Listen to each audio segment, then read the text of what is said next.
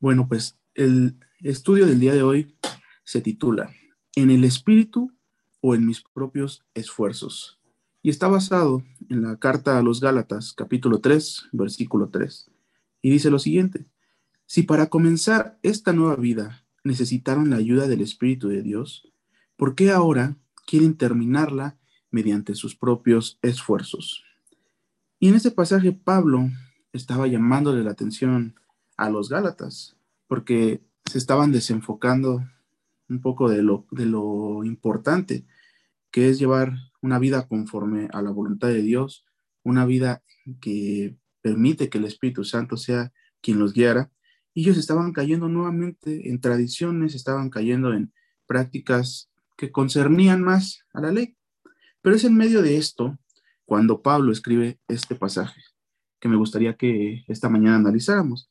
Y él les dice, ¿por qué, si para comenzar esta nueva vida necesitaron la ayuda del Espíritu de Dios, ahora quieren terminarla mediante sus propios esfuerzos? Y yo te pregunto esta mañana, ¿estamos viviendo con la ayuda, con la guía del Espíritu Santo, o estamos sobreviviendo con nuestros propios esfuerzos?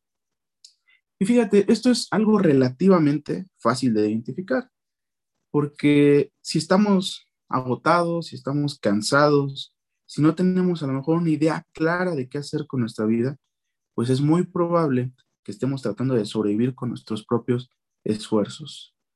Porque a diferencia de caminar con el Espíritu Santo, de permitir que el Espíritu Santo sea quien guíe nuestra vida, vamos a identificar fácilmente cuando estamos en el Espíritu, porque Él nos da claridad. El Espíritu Santo nos vivifica, nos llena, y es Él personalmente quien nos guía hacia donde debemos de ir, y nos dice qué debemos de hacer.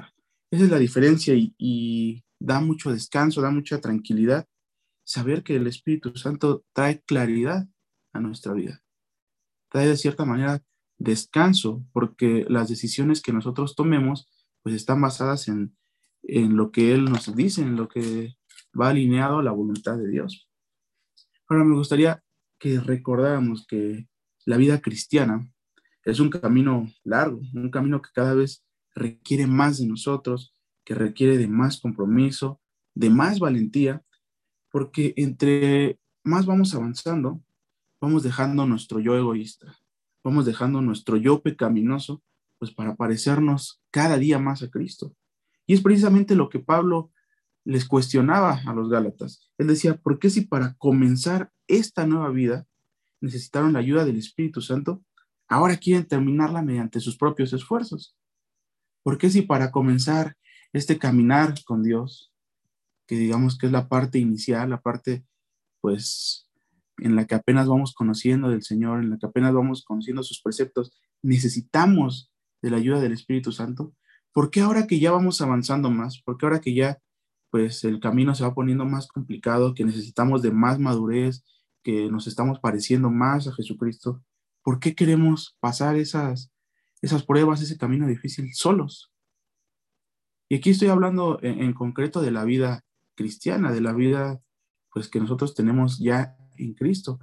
Nosotros ya tenemos conocimiento de quién es Jesús, tenemos conocimiento de sus mandamientos, conocimiento de sus preceptos, pero lo vemos así, como un caminito que tenemos que seguir y que tachamos este, pues las opciones en nuestra lista, pero no, no vamos a lo profundo, no vamos hacia lo espiritual, que es escuchar realmente qué es lo que quiere Dios de mí. No escuchamos al Espíritu Santo para ver hacia dónde debemos dirigirnos. Si nosotros ponemos una agenda ya pre, predefinida acerca de lo que es la vida cristiana, pues caemos nuevamente en lo que estaba pasando a lo mejor con los Gálatas, ¿no?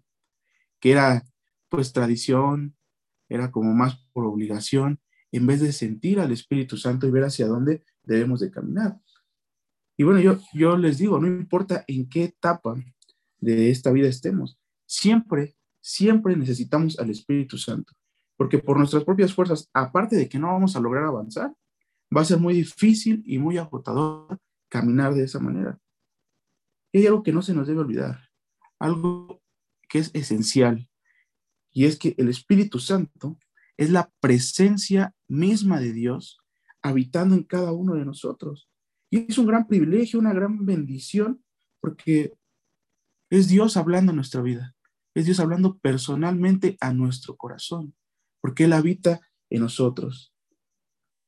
Y bueno, ¿cómo podemos escuchar más al Espíritu Santo? Pues alimentando la comunión que tenemos con Dios, alimentando esta relación que nosotros tenemos con el Señor para que su voz sea más audible a nuestras vidas, más audible a nuestro corazón. Debemos también ceder un poco más de nosotros para caminar en la dirección que el Señor quiere. Y es, es un error muy grande tratar de hacer las cosas a nuestra manera y yendo por, por el camino pues de andar escalando montañas, yendo por lugares de terracería, este, lastimándonos, y al final saber y darnos cuenta que no estamos avanzando.